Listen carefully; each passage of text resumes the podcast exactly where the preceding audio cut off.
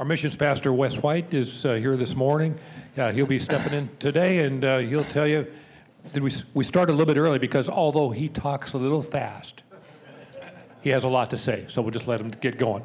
Thanks, Wes. All right. Well, thanks. Uh, it's probably true. I do talk fast. So, uh, um, hey, it's good. I, I, love this time. I love when men get together um, because men, it's to, be, it's to be real, we need other men in our lives. It's not that we don't need our wives and their opinions. We, we do. That's how we get dressed in the morning and probably how we're still alive. But man, we need other men to speak into our lives. And so I think it's great that we as men get together and say, hey, listen, we're, we're committed at least to two things. One, eating, this is which we're usually pretty good at.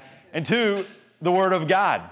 Uh, man, and when I look out at our culture now and I look at some of the next generations that are coming out, listen, we need men who will lead. We need men who will lead their families. We need men who will lead this country. We need men who will say, listen, I am unashamed of the gospel and the word of God. And so I am grateful that we get together on a Friday morning just as men and uh, we can get around a table and talk and encourage one another and say, hey, it's okay to study the Word of God. And so uh, I'm excited that you're here. And if you're new, I'm sorry you got me this morning. Um, Claude's been teaching the Habakkuk. Uh, we've been going through this book in the Old Testament, this minor prophet, and um, well, I'm his backup. And so uh, you got stuck with me. Matter of fact, Claude, you've done a great job at this book so well that my father in law knew that I was going to speak this morning. And after Claude finished chapter two last week, and we're getting ready to look at chapter three this morning, he looks at me and goes, How are you going to top that? Like, really, man? I didn't know this was a competition. Um, so uh, here we are, no pressure. Uh, thanks, Dad. Appreciate that um, this morning.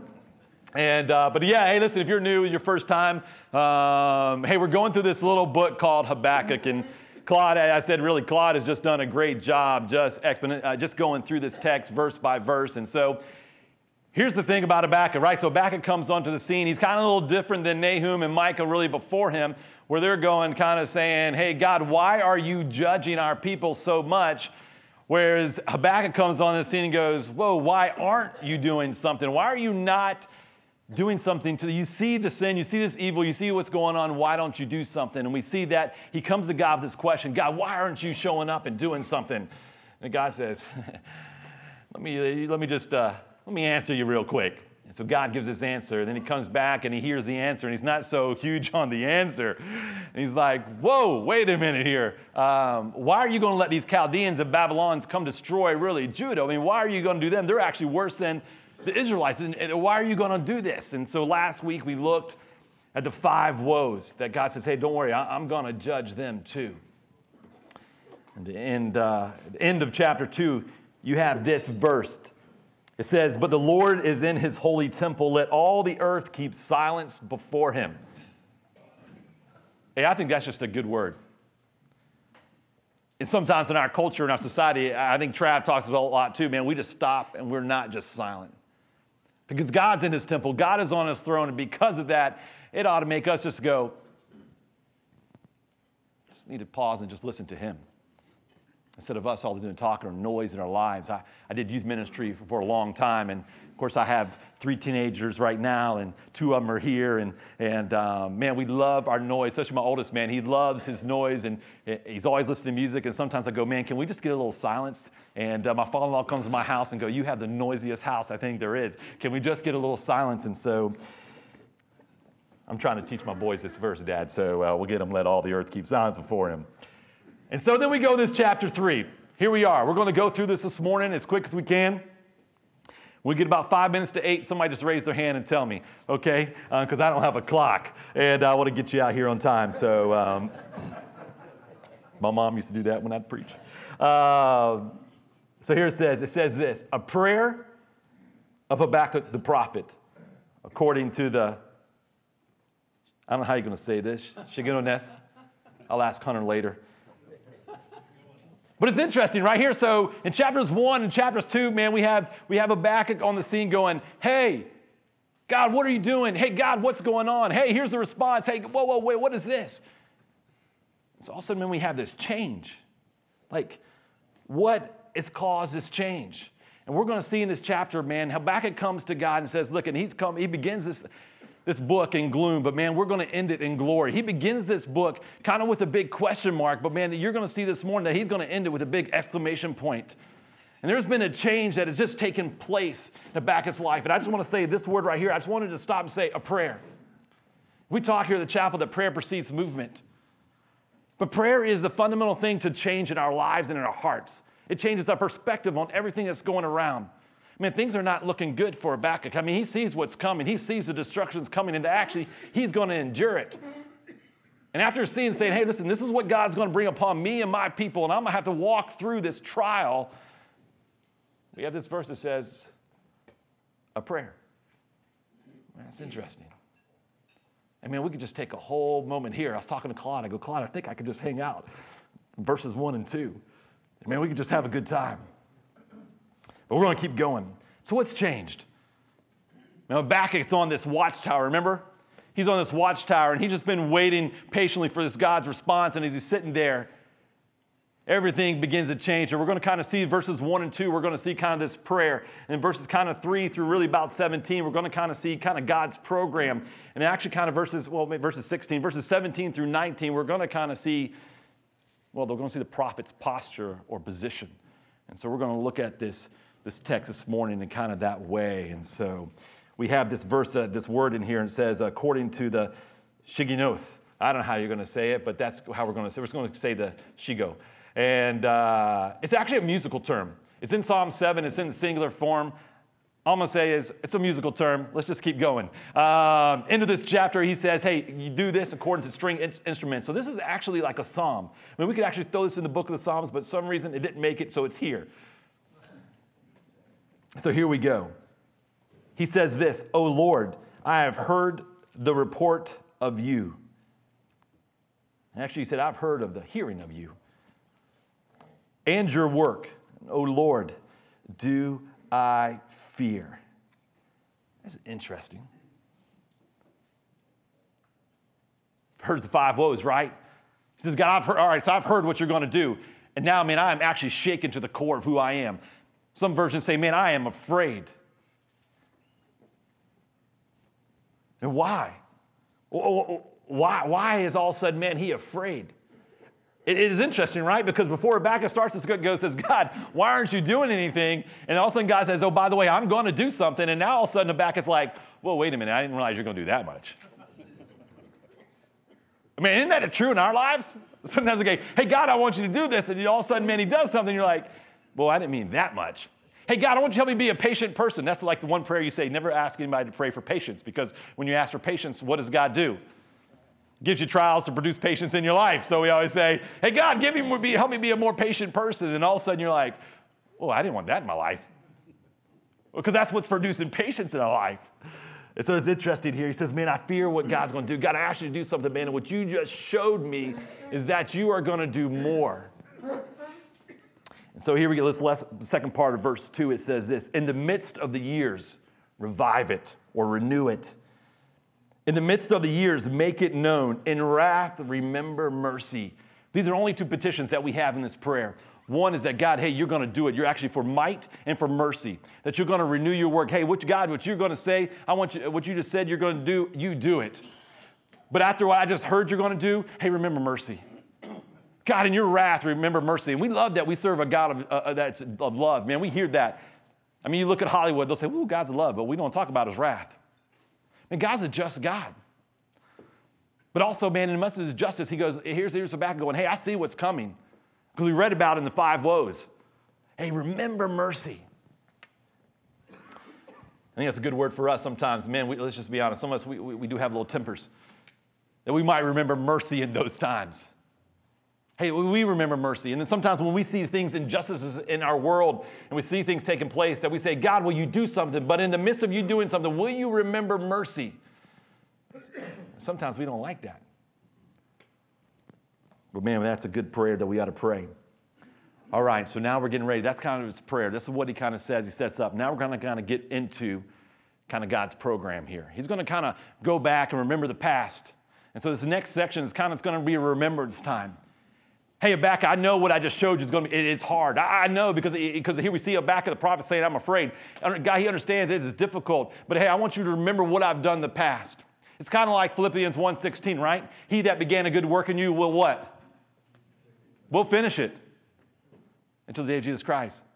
Hey, listen, God that began something in you will complete it. I talked to a good buddy this past week, uh, a guy I used to work with in California, and man, he's just struggling. Marriage been struggling, job struggling. I said, hey, man, let me just text you this verse. He that began a good work in you will finish it. Man, will you trust in the one who sustains all? And will you seek him? I sent that two days ago. Last night, sends to me and says, because we've been talking about this. He says, Hey, Wes, I, have never fasted, uh, so I'm fasting today. Is that just a sundown or to, to, to the next morning? Because I told man, listen, you need to pray and fast to seek God for clarity and answer once you do. And then you need to pray and fast for your wife, and you need to fight for that marriage. And so he texted me last night. I thought, all right, man, we're making progress. Because God began a good work in him. He's not going to let him go. God began a good work in you. And so here we got this text. Habakkuk sees all of a sudden, man, the utter destruction. We already see what happens to northern Israel. Now we're looking at Judah. Great fear could come upon him. It says here, he's great afraid. He's afraid. And so all of a sudden we jump into here. And we're going to move. So it says this in verse 3 God came to Teman, which is just the, the grand, is named after the grandson of Esau. So this is the Edomite city. And he says, and the Holy One from Mount Paran. This would be just to the western mountain, just the west of the Sinai Peninsula. And so this is actually kind of a, if you look over, we don't have time this morning, but if you looked at Deuteronomy 33 2, you would see this when it's talking about what's happening and what's taking place here. And over these next passages, uh, uh verses 3 kind of really through 16, some people say you can see about three men referenced in these passages of the stories we're going to talk about this morning. Some people say you can see Abraham. Some people say you can see Moses, and some people say you can see Joshua. Some people say you can only see two people. You can see Moses and Joshua. I'm kind of under that camp. So we're going to look at this. But what you're going to see is you won't see anybody's name mentioned. You'll see the stories that they were leading in, and they were, they, they were the key people in those events, but you'll never see their name mentioned. Why? Because in this prayer, God, uh, Habakkuk the prophet saying, listen, we want to talk about what, not what the, the work that man has done, but the work that God has done.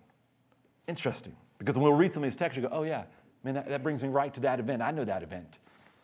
But he doesn't mention the men. And so, this chapter 3, this would go right to Deuteronomy 33 2, which you'd see Moses speaking there. He says, His splendor covered the heavens, and the earth was full of praise. His glory covered the heavens, and you would see this, and you see his brightness was like the light. Rays flashed from his hand, and there he veiled his power. And before him went pestilence, and the plague followed at his heels. He stood and measured the earth. He looked and shook the mountains. Then the eternal mountains were scattered. The everlasting hills sank low. His were the everlasting ways. So, so you can see in this text probably a couple things you can kind of see um, in verse 5. You can kind of see before him went pestilence and the plague followed at his heels. We could think of that as the, the 10 plagues, right? The Moses, the Exodus leading out. Some people say, well, maybe it is Abraham. That's remember in, in uh, Genesis 12, 1, where, hey, there was a famine, and so um, Abraham continued on going down to Egypt. And, but I think it fits better here with, with, with uh, Moses. But then he stood and measured the earth. And some people say, well, no, that's Abraham when he said, hey, look, measure this land, measure out what I'm going to give you. But it's about what God does here. It's about his glory, it's about what he does. It's about what he is. And so he, t- he talks about this. He's talking about what God did. Remember what God did. Remember this Exodus. Remember this story. Remember what God did. Moses received the Ten Commandments the, on holy ground. The earth shook. So we got here. Man, he looked and he shook the nations. The eternal mountains were scattered, the everlasting hills sank low. His ways are everlasting ways, his everlasting ways. He's kind of getting his mind wrapped around the God he serves. And sometimes in the midst of our finite circumstances, we got to remember there's an infinite God with an infinite plan that's better than our finite minds can comprehend. That's just a reality. And so I love this prayer about Habakkuk, man. He's trying to get our minds to wrap around something bigger than ourselves because he knows when we're focused on ourselves that we are actually a small person. But when we get our minds on something bigger, it can help us overcome any obstacle. And so, all right, we're going to look at chapters, verses 7 through 15 here. We're going to break it down. Here we're going to kind of see verses 7, if you're taking notes, verses 7 Um, verses three through seven, we just saw kind of God's appearances. That's kind of what we saw. Verses three through through through this, these verses, you see God appear. He appears on the uh, uh, given of the Ten Commandments. He appears at certain places. And now we're going to really look at God's kind of actions. And we're and in verses seven uh, through eleven, we're going to look at God's actions in nature. And then we're going and then verses twelve through fifteen and sixteen, we're going to look at God's actions among the nations. And then we're going to close it out and look at Habakkuk's posture. So look at this in verse 7. He says, I saw the, the tents of Cushan in affliction, and the curtains of the land of Midian did tremble. And here's Cushan and Midian. They, they laid on, uh, on either side of the Red Sea. And so he's saying, hey, remember, remember the Red Sea. Remember the crossing of the Red Sea. Remember that incredible event. And so he's talking about here about nature here. He says, Was your wrath against the rivers, O Lord? Was your anger against the rivers or your indignation against the sea when you rode on your horses, on your chariots of salvation? He's saying, Hey, listen, really was when God said, Hey, let's split the, the Red Sea, or you think about the crossing of the Jordan River, hey, was his God mad about the waters? Was he saying, Listen, I'm going to take it down these waters, I'm going to stop these waters from going? no. But it's showing you that God is God. He is creator. He is controllable of, of things that we go, that's nature. He can stop the water in its path and create dry land to walk across. We see God's action in nature that He's powerful. And we stop to think about that sometimes. We fail to see that, that that takes place sometimes. You know, in this text, it does this a couple times, and we'll look here just a second. But in verse 3 and then verse 9 later on, and verse I think 15, it has this word at the end of the verse that says Selah. And we'll look at it in just a second. But he says this in verse 8 was your wrath. He's talking about nature. And he says, verse 9, you stripped the sheath from your bow, calling for many arrows. And then it has this little word, Selah. Now, what does that mean? Now, some people say, oh, all right, this is a musical psalm, and so it could be like a, this could refer to the musical aspect of, and here this refers to some climactical. This is the climax of the song. But we're just to go with, I'm to go with some just average day commentators and say, hey, this is, just means to pause. Hey, take a pause. Let's stop. Let's think. Let's meditate on what's just been said. And I think that's great. Because oftentimes, man, we come to God's word, we read, read, read, we boom, go out our door. If we have a devotion in the morning, if we don't, we ought to. But when we do, we read God's word and then we run out the door without thinking. One of the best advice my dad said, Hey, Wes, do you have time to the Lord? Yeah, Dad, I have time. So what do you do? Man, I read God's word, then, man, I pray and then I go. He goes, So you read God's word? Yeah, yeah. And then you pray? Yeah. And so what do you do during your prayer? And I said, Well, this is, Dad, this is what I do in my prayer. He goes, Man, I didn't hear any time where you stopped and paused and just listened he says, listen, don't forget to listen, to meditate on what you just read. When you pray and you ask God for something, do you ever stop and to listen to see what his response is? It's about 19 years old my dad gave me that advice. Probably the best advice he's ever given me. To stop and to pause and think. And so here's the writer back and saying, hey, let's just take a pause. Meditate what's getting ready to be said or what's been said. He says, listen, God is He's in control of the nature. He shows himself that he can split the Red Sea, he can walk and stop waters, he can do incredible things. This pastor can be referring to the hail that comes down, the arrows that come down. That he has supernatural control. That God, listen, remember who God is. Remember the God who served. Because listen, imminent danger, imminent destruction is on, it's on the doorstep. God, hey, remember. Just take a pause. So, verse 10, here we go. The mountains saw you ride. Before it, it kind of shook, now they rived. The raging water swept on. The deep gave forth his vo- voice. It lifted his hand on high. In verse 11, the sun, this is now we're talking about here Joshua, right? At Gibeon. The sun and moon stood still in their place at the light of your arrows as they sped, at the flash of your glittering spear. And we see this, we see this. These flashes of lightning could have been here, could have been really referring to the hail as well. In Joshua chapter 10 and in verses 11 through 13, you see this where he stops the moon, the sun, the moon at Gibeon. We see God's control over nature. He's super powerful, and, he, he, and this psalm reminds us of that. And then in verses 12, we, we start looking at God's actions. Verses 12 through 15, we'll see kind of God's action among the nations. I'm going to kind of keep going here really quick. He says, You marched through the earth in fury. Hey, we're going to the promised land. We've got to remove some nations out of the way. And when you read the story of Exodus and you read the story of Moses, where he didn't quite make it to the promised land, but then Joshua continues on to lead his people across the Jordan River. I mean, God had to go before them and clean out some people and do some pretty, when you read it, people go, whoa, that's not a loving God. That's a God who went out and spread in fury. He marched and he cleaned out, and, he, and, he, and you'll see him, he removed the Amorites from the land. It's God's control and his plan among the nations. And so he says this He says, You threshed the nations in anger. You went out for the salvation of your people, for the salvation of your anointed. And by the way, that word anointed there would not refer, that term is never used, referred to the Old Testament nation of Israel. So most commentators say this, this anointing here refers to the Messiah that would become, that there is a Messiah that will come one day and ultimately redeem his people. That, that God's plan from Genesis to Revelation has always been about the redemption and the restoration. That Christ, that you can see Christ in anywhere you go in the Old Testament, you have to look in, you, you see him in the New Testament, the Old Testament, that Christ, the gospel is the center of everything. I spoke at Tribe Wednesday night to a bunch of college students, and uh, it was great. And so, uh, it's just fun because I'm talking about, listen, we're going to talk about this New Testament text, but I go, you cannot understand this New Testament text if you don't understand the Old Testament. I mean, you don't understand why we're affected by a curse if you don't understand the curse. You see, you see this foundation, Genesis is foundation to why we need a Savior. And so he's saying here, listen, this is why we need the anointed. Listen, we, we need a Messiah because, listen, we have been affected. There is, listen, just because physical destruction is about to come, there's a spiritual destruction too. And without a redeemer, there is no redemption, there is no hope for us.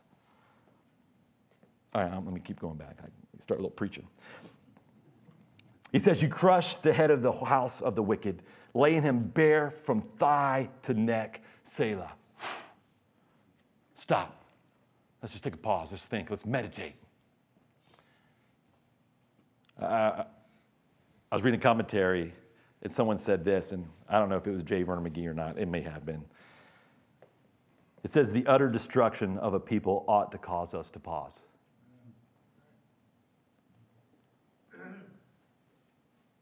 I love World War II. I mean, I love history. My, my, my grandfather was at Pearl Harbor.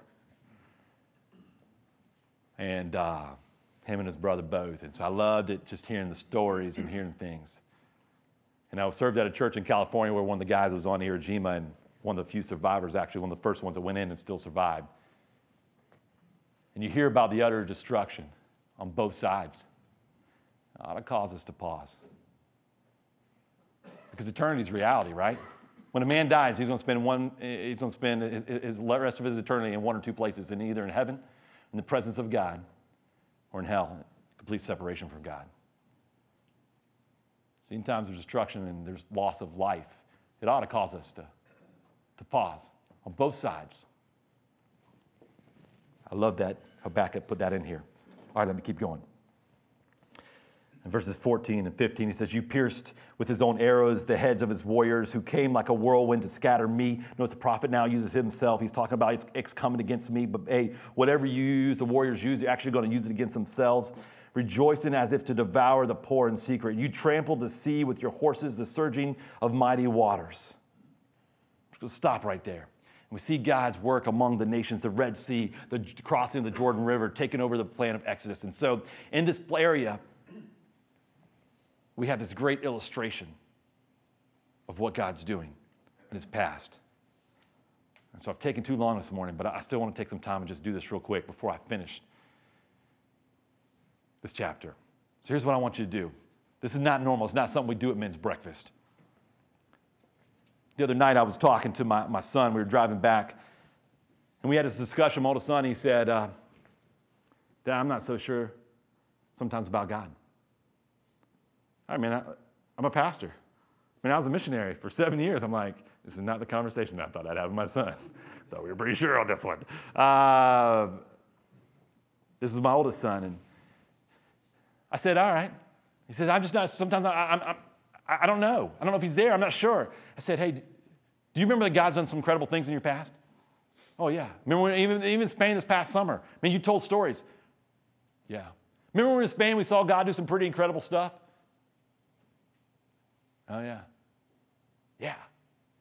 I think it's important that we remember what God's done in our lives, those moments. I mean, I could spend hours and tell you how I've seen God do some incredible things in my life, in other people's lives.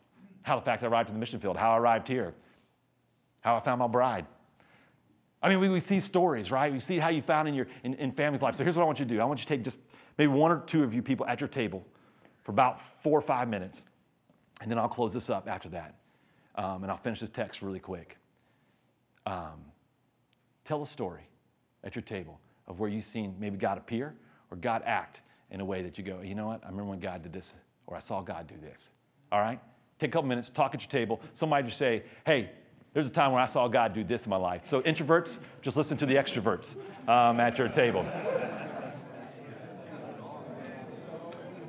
All right. It's good to hear you at your tables. One, I'm excited that men are just talking about, so we come in, we talk about sports, we talk about something else, but I think it's good when men just get together and we talk about, hey, let me tell you about a time when I saw God show up. We ought to do that more often. Rarely do we go to a man and go, hey, tell me what God's doing in your life. Tell me when God showed up. So I think it's good that we do that. So let me finish this up this morning with this incredible text. And the reality is, this should be a message on itself, Claude. So um, please forgive me for the disservice of this text. It says this in verse 16. We're going to see kind of Habakkuk, and I'm going to go through it. Here we go. It says, I hear and my body trembles. My lips quiver at the sound. Rottenness enters into my bones. My legs tremble beneath me because he knows what's getting ready to come. Because he says this, yet I quietly wait for the day of trouble to come upon people who invade us. He knows it's coming. He sees what's coming. He's absolutely trembling. And so you can see his physical state, you see his physical posture. It's absolutely, he can barely even stand because of what's getting ready to come. Sometimes when we face troubles, there's all of a sudden something pops on us, or we see it's coming. By the way, when I read this book, this is the way I, my perspective, things aren't going to get better, they're going to get worse. But I've read the back of the book too, and I know who wins. And I know where our hope lies, and I know where, our, where ultimately where we, we arrive one day, that God will come back and He'll set all the wrongs right, and He will restore what He said He's going to restore. And He will redeem, and He's going to set up a new heaven and earth. I've read the back of the book. I know we win. But in the midst of that, I know the great trouble's coming. Listen, I don't know about you, but America's not getting better. They're not getting more, they're not loving, falling more in love with us. It's getting more challenging. And you see the physical state of this guy. But look at this. You're going to see the contrast of his spiritual posture, spiritual strength. You see his physical weakness, but now we see his spiritual strength. He says, Though the fig tree should not blossom, nor the fruit be on the vines, the produce of the olive fail, and the yields yield no food. The flock be cut off from the field, and there be no herd in the stalls. He's saying, listen, it's going to be utter destruction. There's going to be complete failure of uh, the crops. It's going to be total loss of sheep and cattle. Look what he says here, and we'll be done. Yet I will rejoice in the Lord. Notice what he doesn't say. He says, Oh, God, I, I want to endure it. He didn't say, I'm going to endure it. He says, I'm going to rejoice. I'm rejoice in the Lord. I will take joy in the God of my salvation. He says, Listen, my circumstances are not dictating my joy. That's happiness. Happiness is what depends on what happens. But joy is because it's based on God, His strength, and He knows who God is. He knows that God, who promised in the beginning of Genesis, will ultimately bring the anointing of the Messiah and redeem and restore what that which is wrong and make it right. So in verse 19, the God, the Lord is my strength. He makes my feet like the deer's. He makes me tread on the high places like a deer, scattering up the top of the mountains. Man, he's sure footed. And so here's my thing this morning as we go out, may we talk about the great things of God. And may we be men who say this God, the Lord is my strength. Listen, I don't know what's facing you. I don't know what circumstances emotionally and physically are getting ready to face you or you are facing. But here's what I do know. You're, though you're physical and our physical things may be weak, spiritually we can be strong because the Lord is our strength. And ultimately, day, that this body will pass away and we'll get a new body. Listen, this is, we're just passerbyers. This is not our home. That's our home. It changes our perspective. And so as you go out this, this weekend and you meet your neighbors and you go to work or wherever you go, know this, that the God, your Lord, is your strength. Walk with God, man.